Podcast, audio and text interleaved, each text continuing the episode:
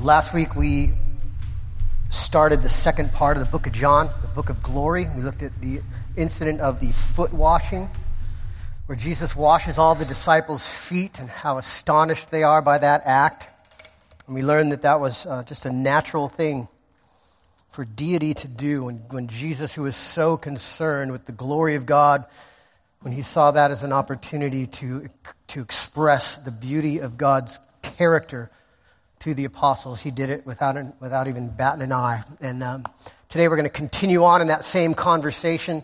It's the same scene, and uh, we're, gonna, we're, we're going to fill, even, fill that out even a little more as we continue in John uh, chapter 13. And what, can I please ask you to stand one more time, if you're able, for the reading of God's word, out of respect for the reading of God's word. This is God's inerrant and infallible word, John 13, starting at verse 18. I am not speaking to all of you. I know whom I have chosen. But the scripture will be fulfilled. He who ate my bread has lifted his heel against me. I am telling you this now before it takes place, that when it does take place, you may believe that I am he. Truly, truly, I say to you, whoever receives the one I send receives me and whoever receives me receives the one who sent me. And after saying these things, Jesus was troubled in his spirit, and he testified, Truly, truly, I say to you, one of you will betray me. The disciples looked at one another, uncertain of whom he spoke. One of his disciples, whom Jesus loved, was reclining at table at Jesus' side. One of his disciples, whom Jesus loved, was reclining at table at Jesus' side. And so Simon Peter motioned to him to ask Jesus of whom he was speaking. And so that disciple, leaning back against Jesus, said to him, Lord, who is it? And Jesus answered, It is he to whom I will give this morsel of bread when I have dipped it. And so when he had dipped the morsel, he gave it to Judas, the son of Simon Iscariot. And then, after he had taken the morsel, Satan entered into him. Jesus said to him, What you are going to do, do it quickly. Now, no one at the table knew why he had said this to him. Some thought that because Judas had the money bag, Jesus was telling him, Buy whatever we need for the feast, or that he should give something to the poor. So, after receiving the morsel of bread, he immediately went out, and it was night. And when he had gone out, Jesus said, Now is the Son of Man glorified, and God is glorified in him. And if God is glorified in him, God will also glorify him in himself and glorify him at once. Little children, yet a little while I am with you. You will seek me, and just as I said to the Jews, so now I say to you, where I am going, you cannot come. A new commandment I give to you, that you love one another just as I have loved you. You also are to love one another.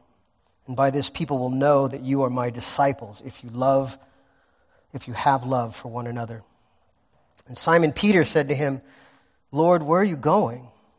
And Jesus answered him, Where I'm going, you cannot follow me now, but you will follow me afterward. And Peter said to him, Lord, why can I not follow you now? I will lay down my life for you. And Jesus answered, Will you lay down your life for me? Truly, truly, I say to you, the rooster will not crow until you have denied me three times. This is the word of the Lord. Thanks be to God. Father, we thank you for your word, for the beauty of it, how it reveals your character to us, but also how it teaches us, Lord, and teaches us hard lessons. And, but ultimately, it teaches us how much you love us, Lord, how much you love us and the extent that you have gone to love us, and that you are, even now, Lord, transforming us by the power of that love through your word as you speak to us in it, Lord. So we pray, Father, that you would give us minds to understand and hearts to obey your perfect word. In Jesus' name, amen. Please be seated.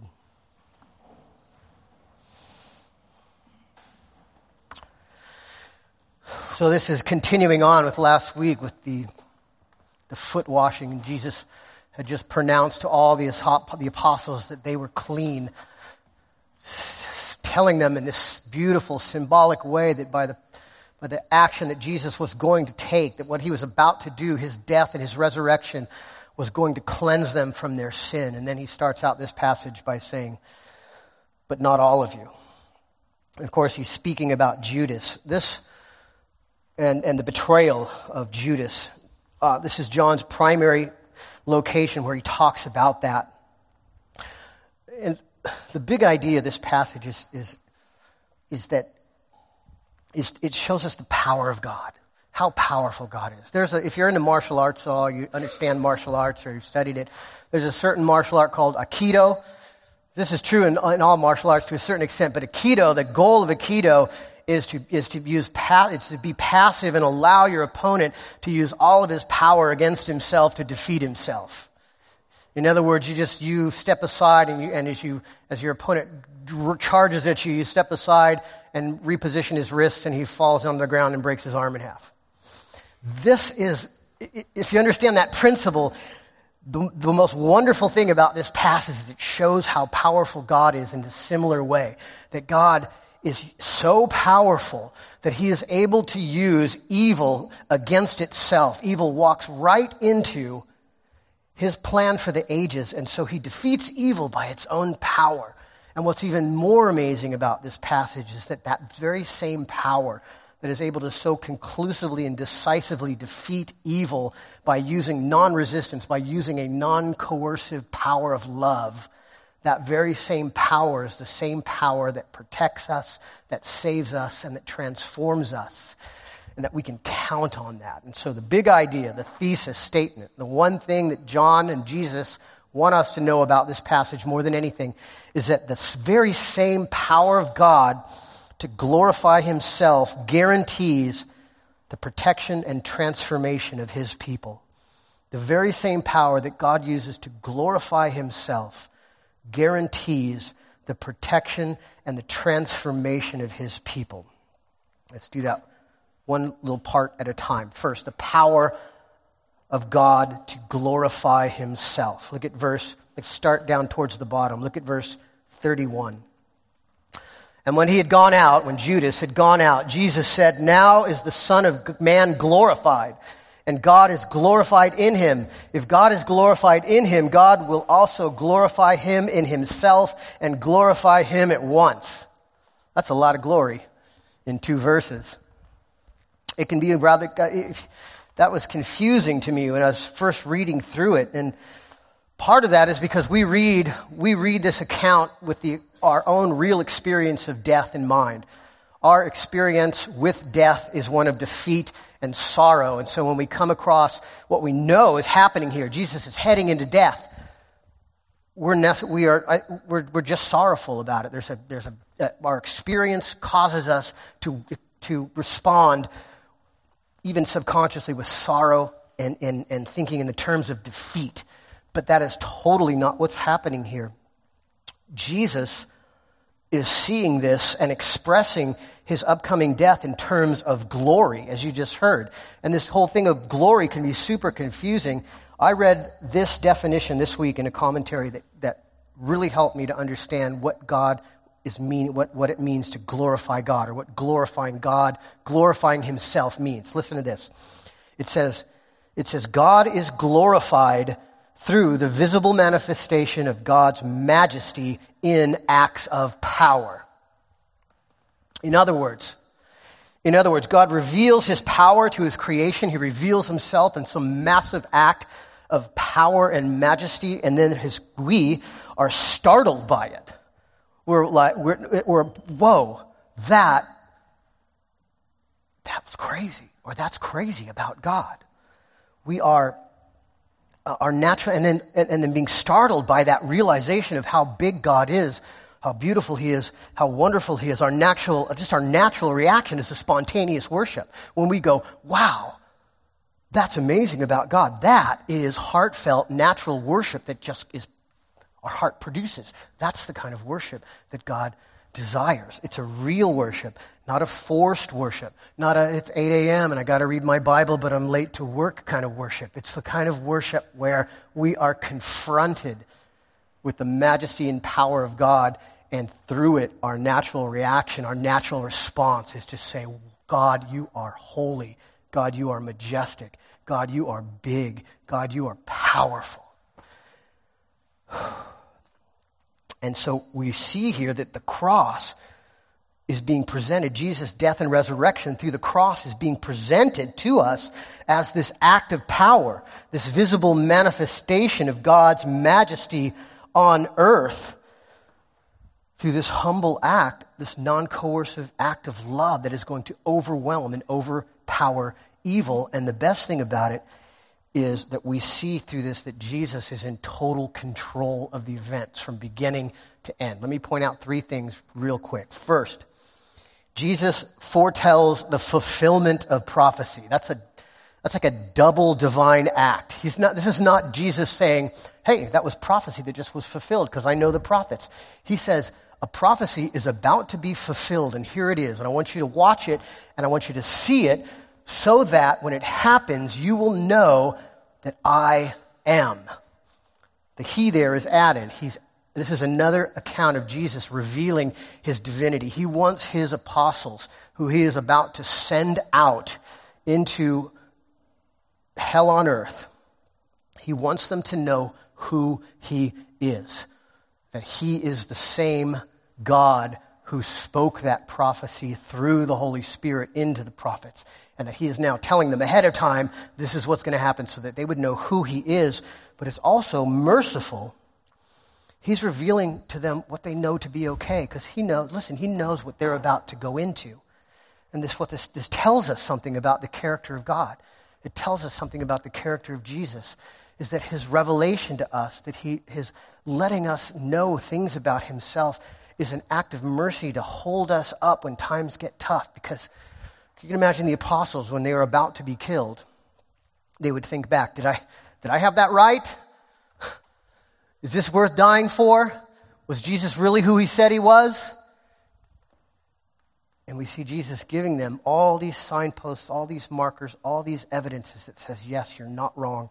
I am who I say I am. And so when he asks us to do the tough things, most of us, Lord willing, will not be asked to die for our faith, but we are, in, in, in just a few minutes, going to be asked to die to ourselves for the blessing of our wives, of our husbands, for the blessing uh, of the people around us, for our family, friends, for our children, for the good, for the salvation of the world, even. And now, those are tough things to do, especially when it's going to cost us something. But here God says, So you will know that I am. So we would know that we serve the God of the universe when he calls us to tough things. Second thing, Jesus determines the time of his execution. How do we know this?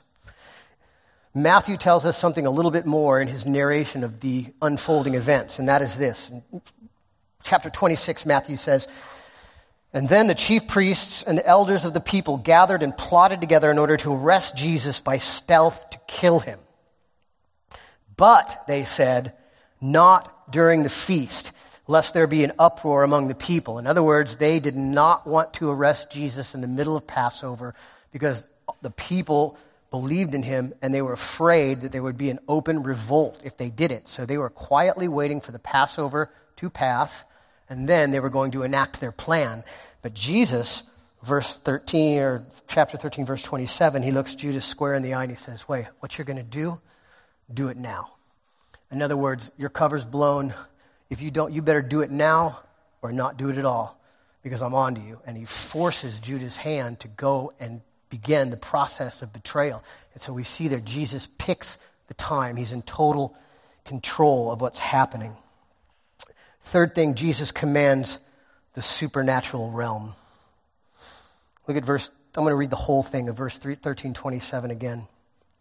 And then after he had taken the morsel, Judas, Satan entered into him, and Jesus said to him, What you are going to do, do quickly. I just kept reading that over and over, over and over as I was meditating on this passage this week, and I kept asking myself the question who is Jesus talking to right there? I think he's, he is eye to eye with Satan. Satan has just entered Judas, and Jesus issues a command. That's an imperative verb there. He says, Do it now. He looks Satan in the eye, and he says, Do it now.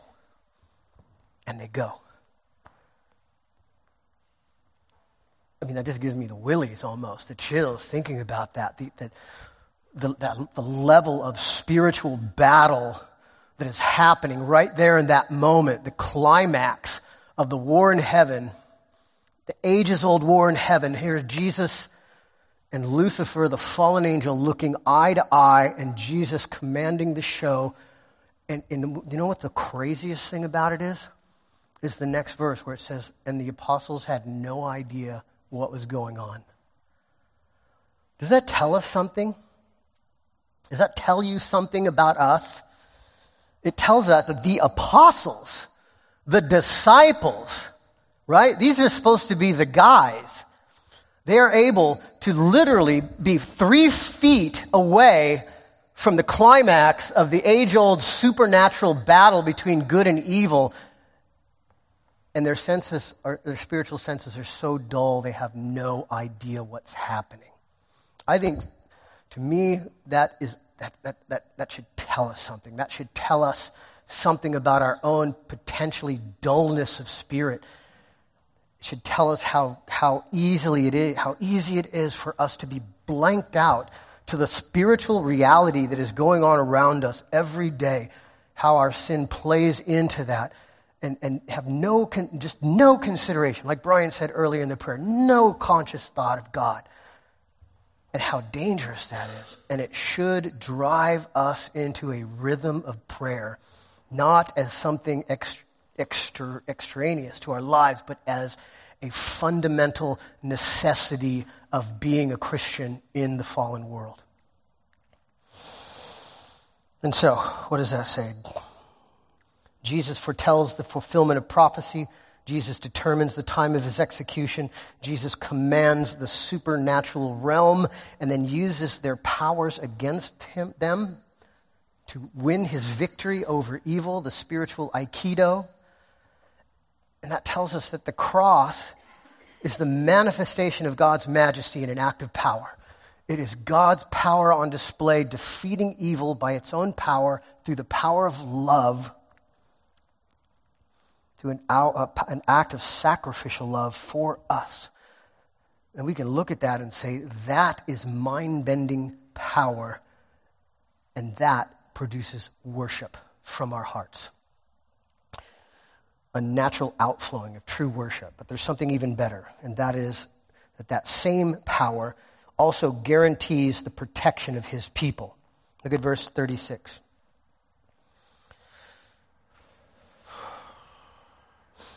And Simon Peter said to him, Lord, where are you going? Jesus answered him, Where I'm going, you cannot follow me now, but you will follow me afterwards. And Peter said to him, Lord, why can't I follow you now? I will lay down my life for you. And Jesus answered, Will you lay down your life for me? Truly, truly, I say to you, the rooster will not crow until you have denied me three times.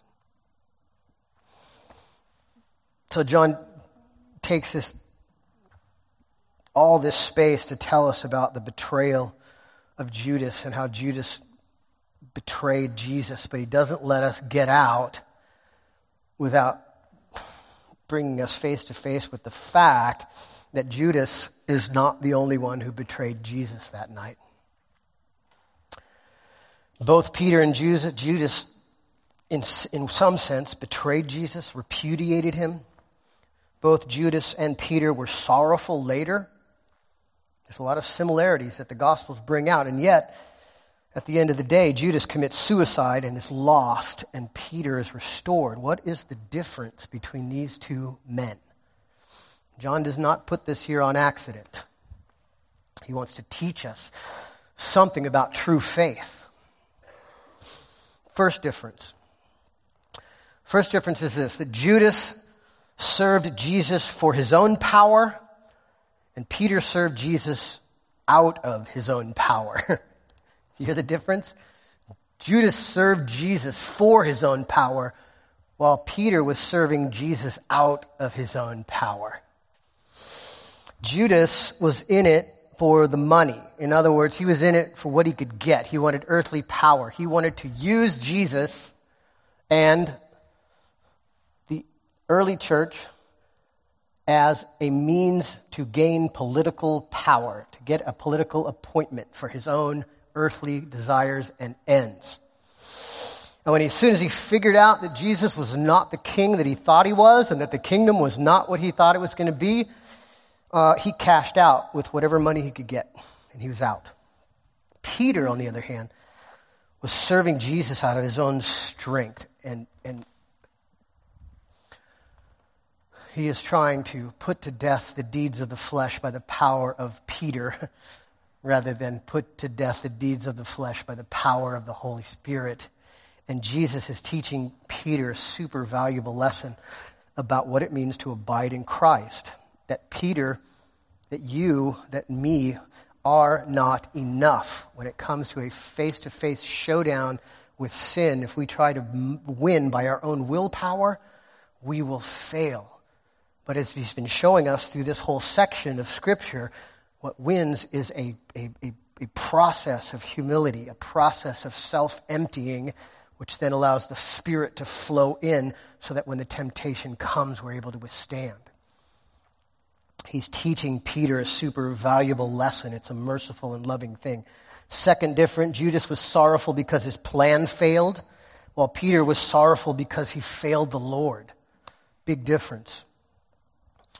Big difference. Ultimately, Judas was just left in despair over the failure of his worldly plans, like we talked about uh, uh, the last time we were in Ecclesiastes, the nine most wealthiest men in the world most of them ended up killing themselves or in, or in, or in, or in prison because uh, they were just miserable. And the same thing with Judas. When Judas figured out that his worldly plans were done, he was miserable. His plans had failed, and so he was sorrowful that he didn't win and he killed himself. Whereas Peter was sorrowful because he failed Jesus. And the third difference, and the biggest difference, is this is that Peter was chosen by God and Judas was not. And I hate to say it so abruptly, but that's how the scripture presents it. Peter was chosen by God and therefore protected by the power of God, wherein Judas was allowed by God to jump into the torrential river of sin and be carried away by it. And that's a sad fact, but it's true. How do we know that? Look at verse 13, 18. Jesus says, I am not speaking of all of you. I know whom I have chosen. But also, Luke tells us a little something more about this conversation. He tells us that Jesus has said, Simon, Simon, behold, Satan demanded to have you that he might sift you like wheat. But I have prayed for you that your faith may not fail. And when you have turned again, strengthen your brothers. Do you think the Father heard that prayer?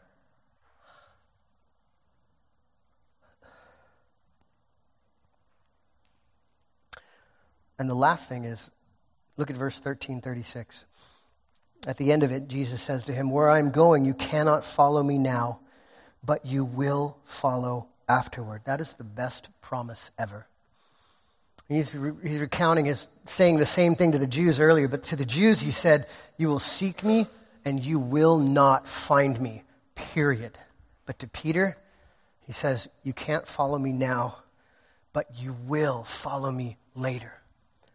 What that tells, look at what that tells us. It tells us about that power of God is protecting us. It's protecting his people. It's protecting Peter.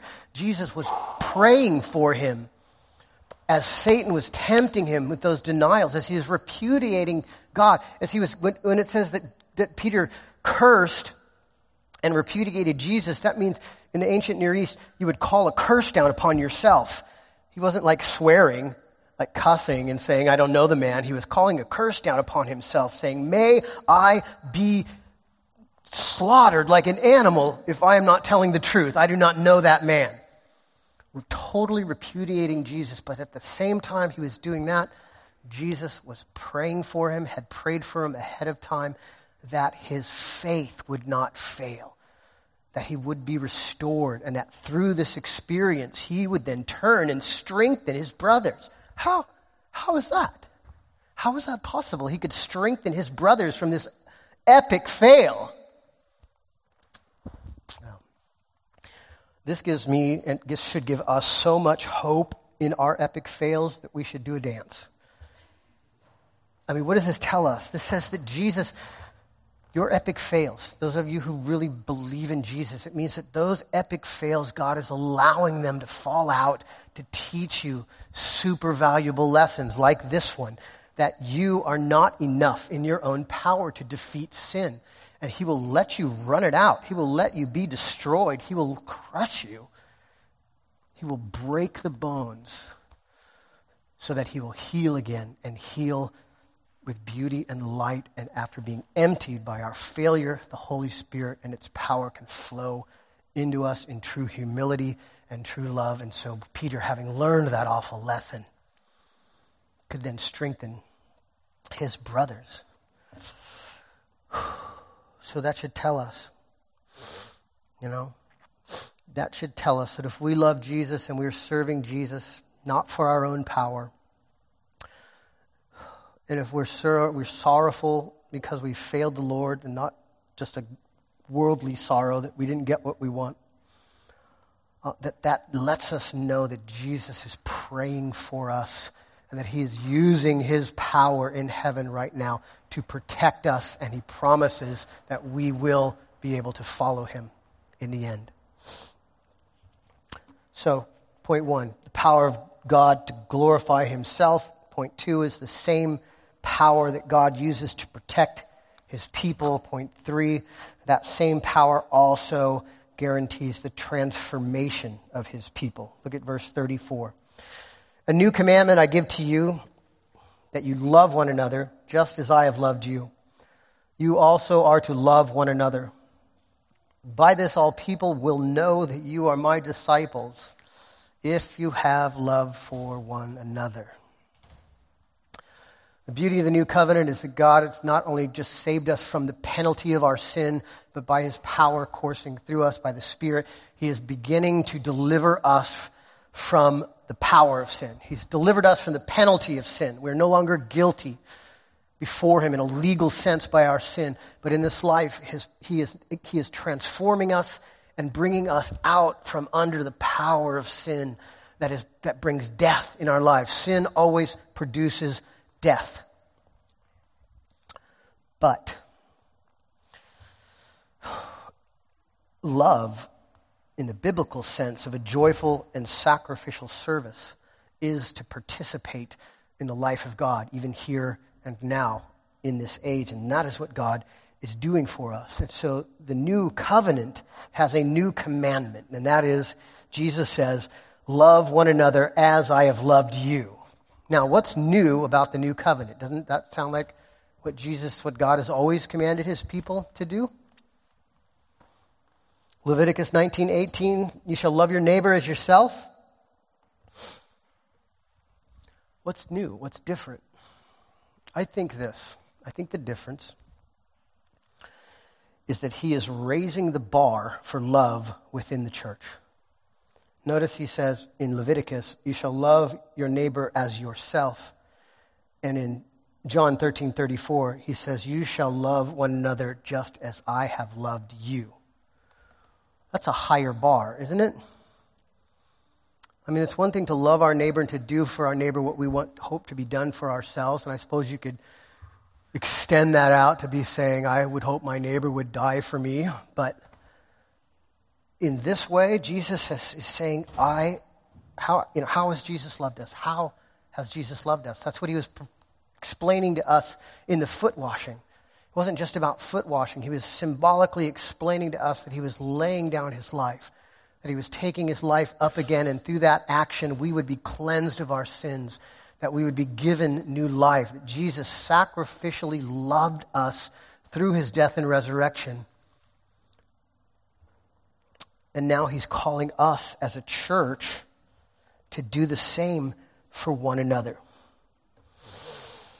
one another, which means within the church. There's all arguments about what does this mean, but I think it's pretty clear in this command, just love one another as I have loved you means to love one another within, within the church. And I think uh, uh, the best explanation of what that means that I've heard was a, a paper I read called Ephesians Radical. There's a book, there's a book that you probably have heard of called Radical by David Platt, which calls us to shake off the lethargy of the American church and to disassociate ourselves with the American dream and instead to plunge ourselves wholeheartedly into mission and into sacrifice and into service to the world. And I think that's a great book. But there was a paper written called Ephesians Radical that pointed out the very real fact that in the book of Ephesians, which is probably uh, the, the most beautiful explanation or description of God's blessing to us in Jesus, all of God's blessings that He's given us through Jesus Christ, that we have been saved, that we are seated with Jesus in the heavenlies, that we have been brought out of death and into life, all just chapter after chapter of all these glorious things that God has done for us. It gets to the crossroads where Paul switches from telling us things that are true about us and Jesus and then asking us to respond to that. And instead of saying, now, because of everything Jesus has done for you, I want you to abandon everything and go into the mission field. He doesn't say that. That may be true of some people. He doesn't say, I want you to abandon everything and live a life of poverty. There's a certain sense when we should be simple people. But what he says is, he goes into I want you to love one another. I want husbands to love your wives. I want wives to love your husbands. I want you to love your children.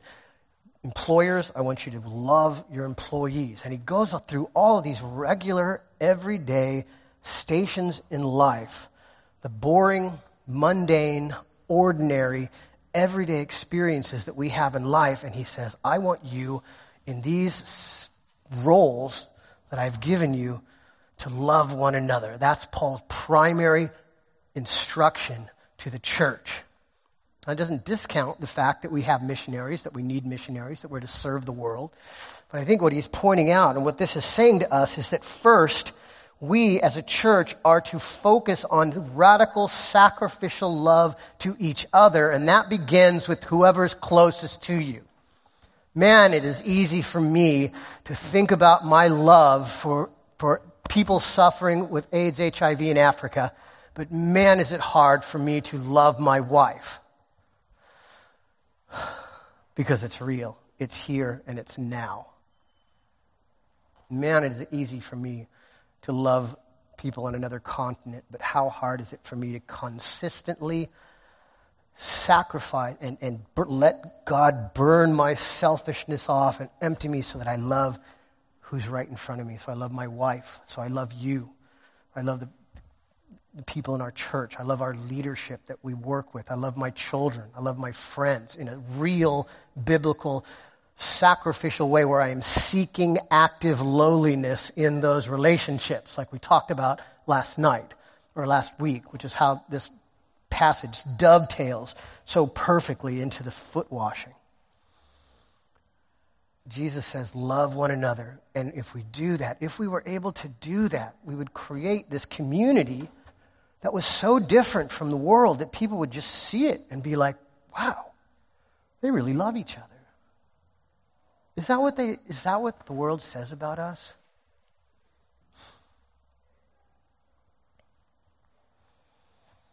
Man, this passage is killing me this week thinking about that. The world doesn't know us. The world does not know us for that. The world knows us for what we hate. The world knows us for what we're against. They know all about what we're against. Everyone knows the Christian sexual ethic.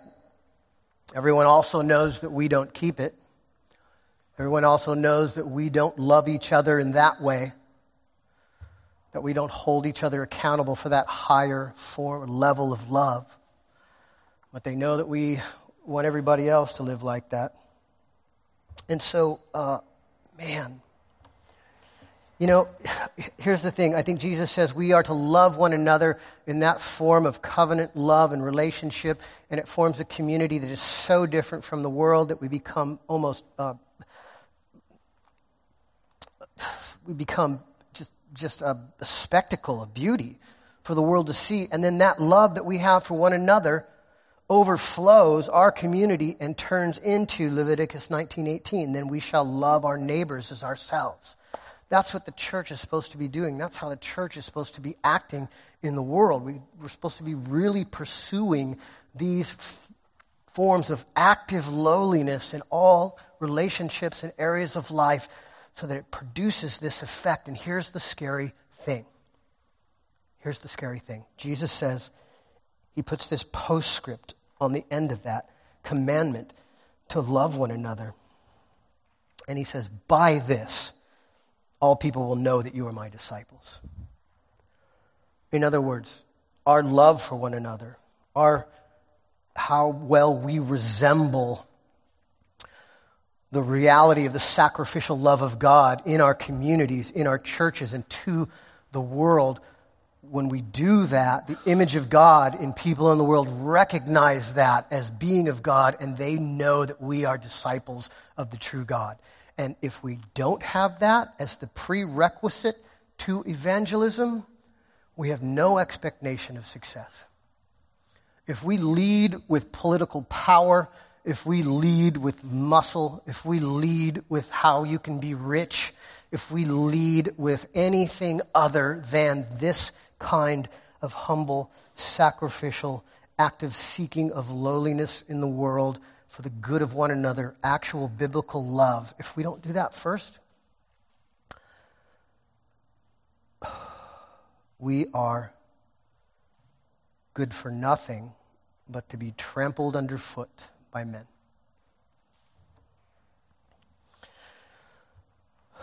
That's the awful question. But the beautiful question is that Jesus says, I want you to love one another the way I have loved you.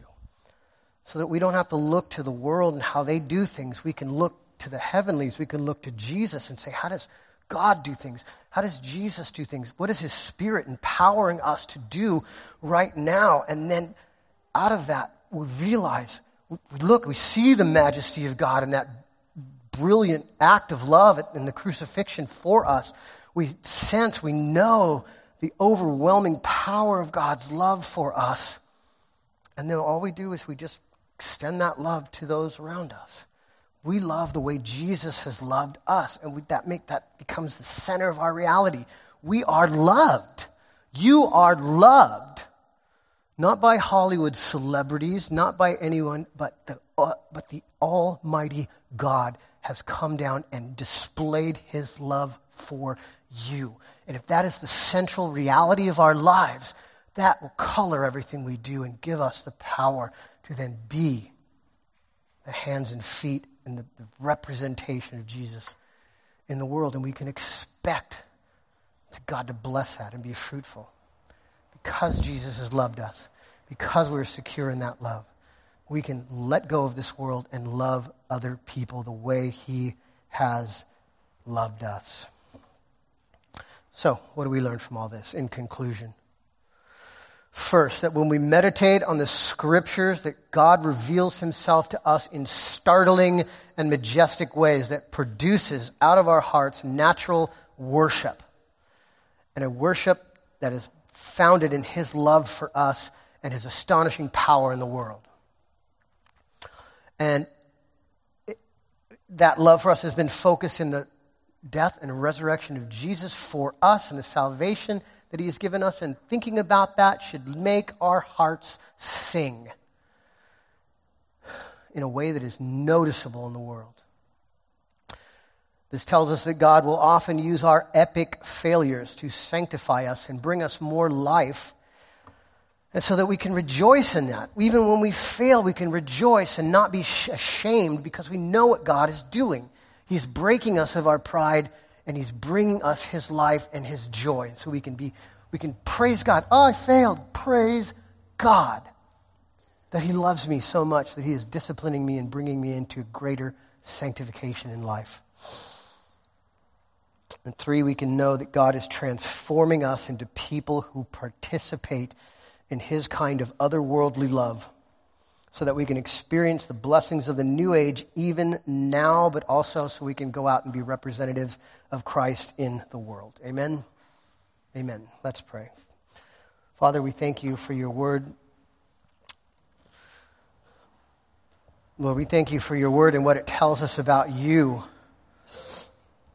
That you love us so much that you sent your son to die in our place and you put that act of love on display and used it to defeat the powers of evil using their own powers against them and have brought them into submission as you have brought us into your family by adoption.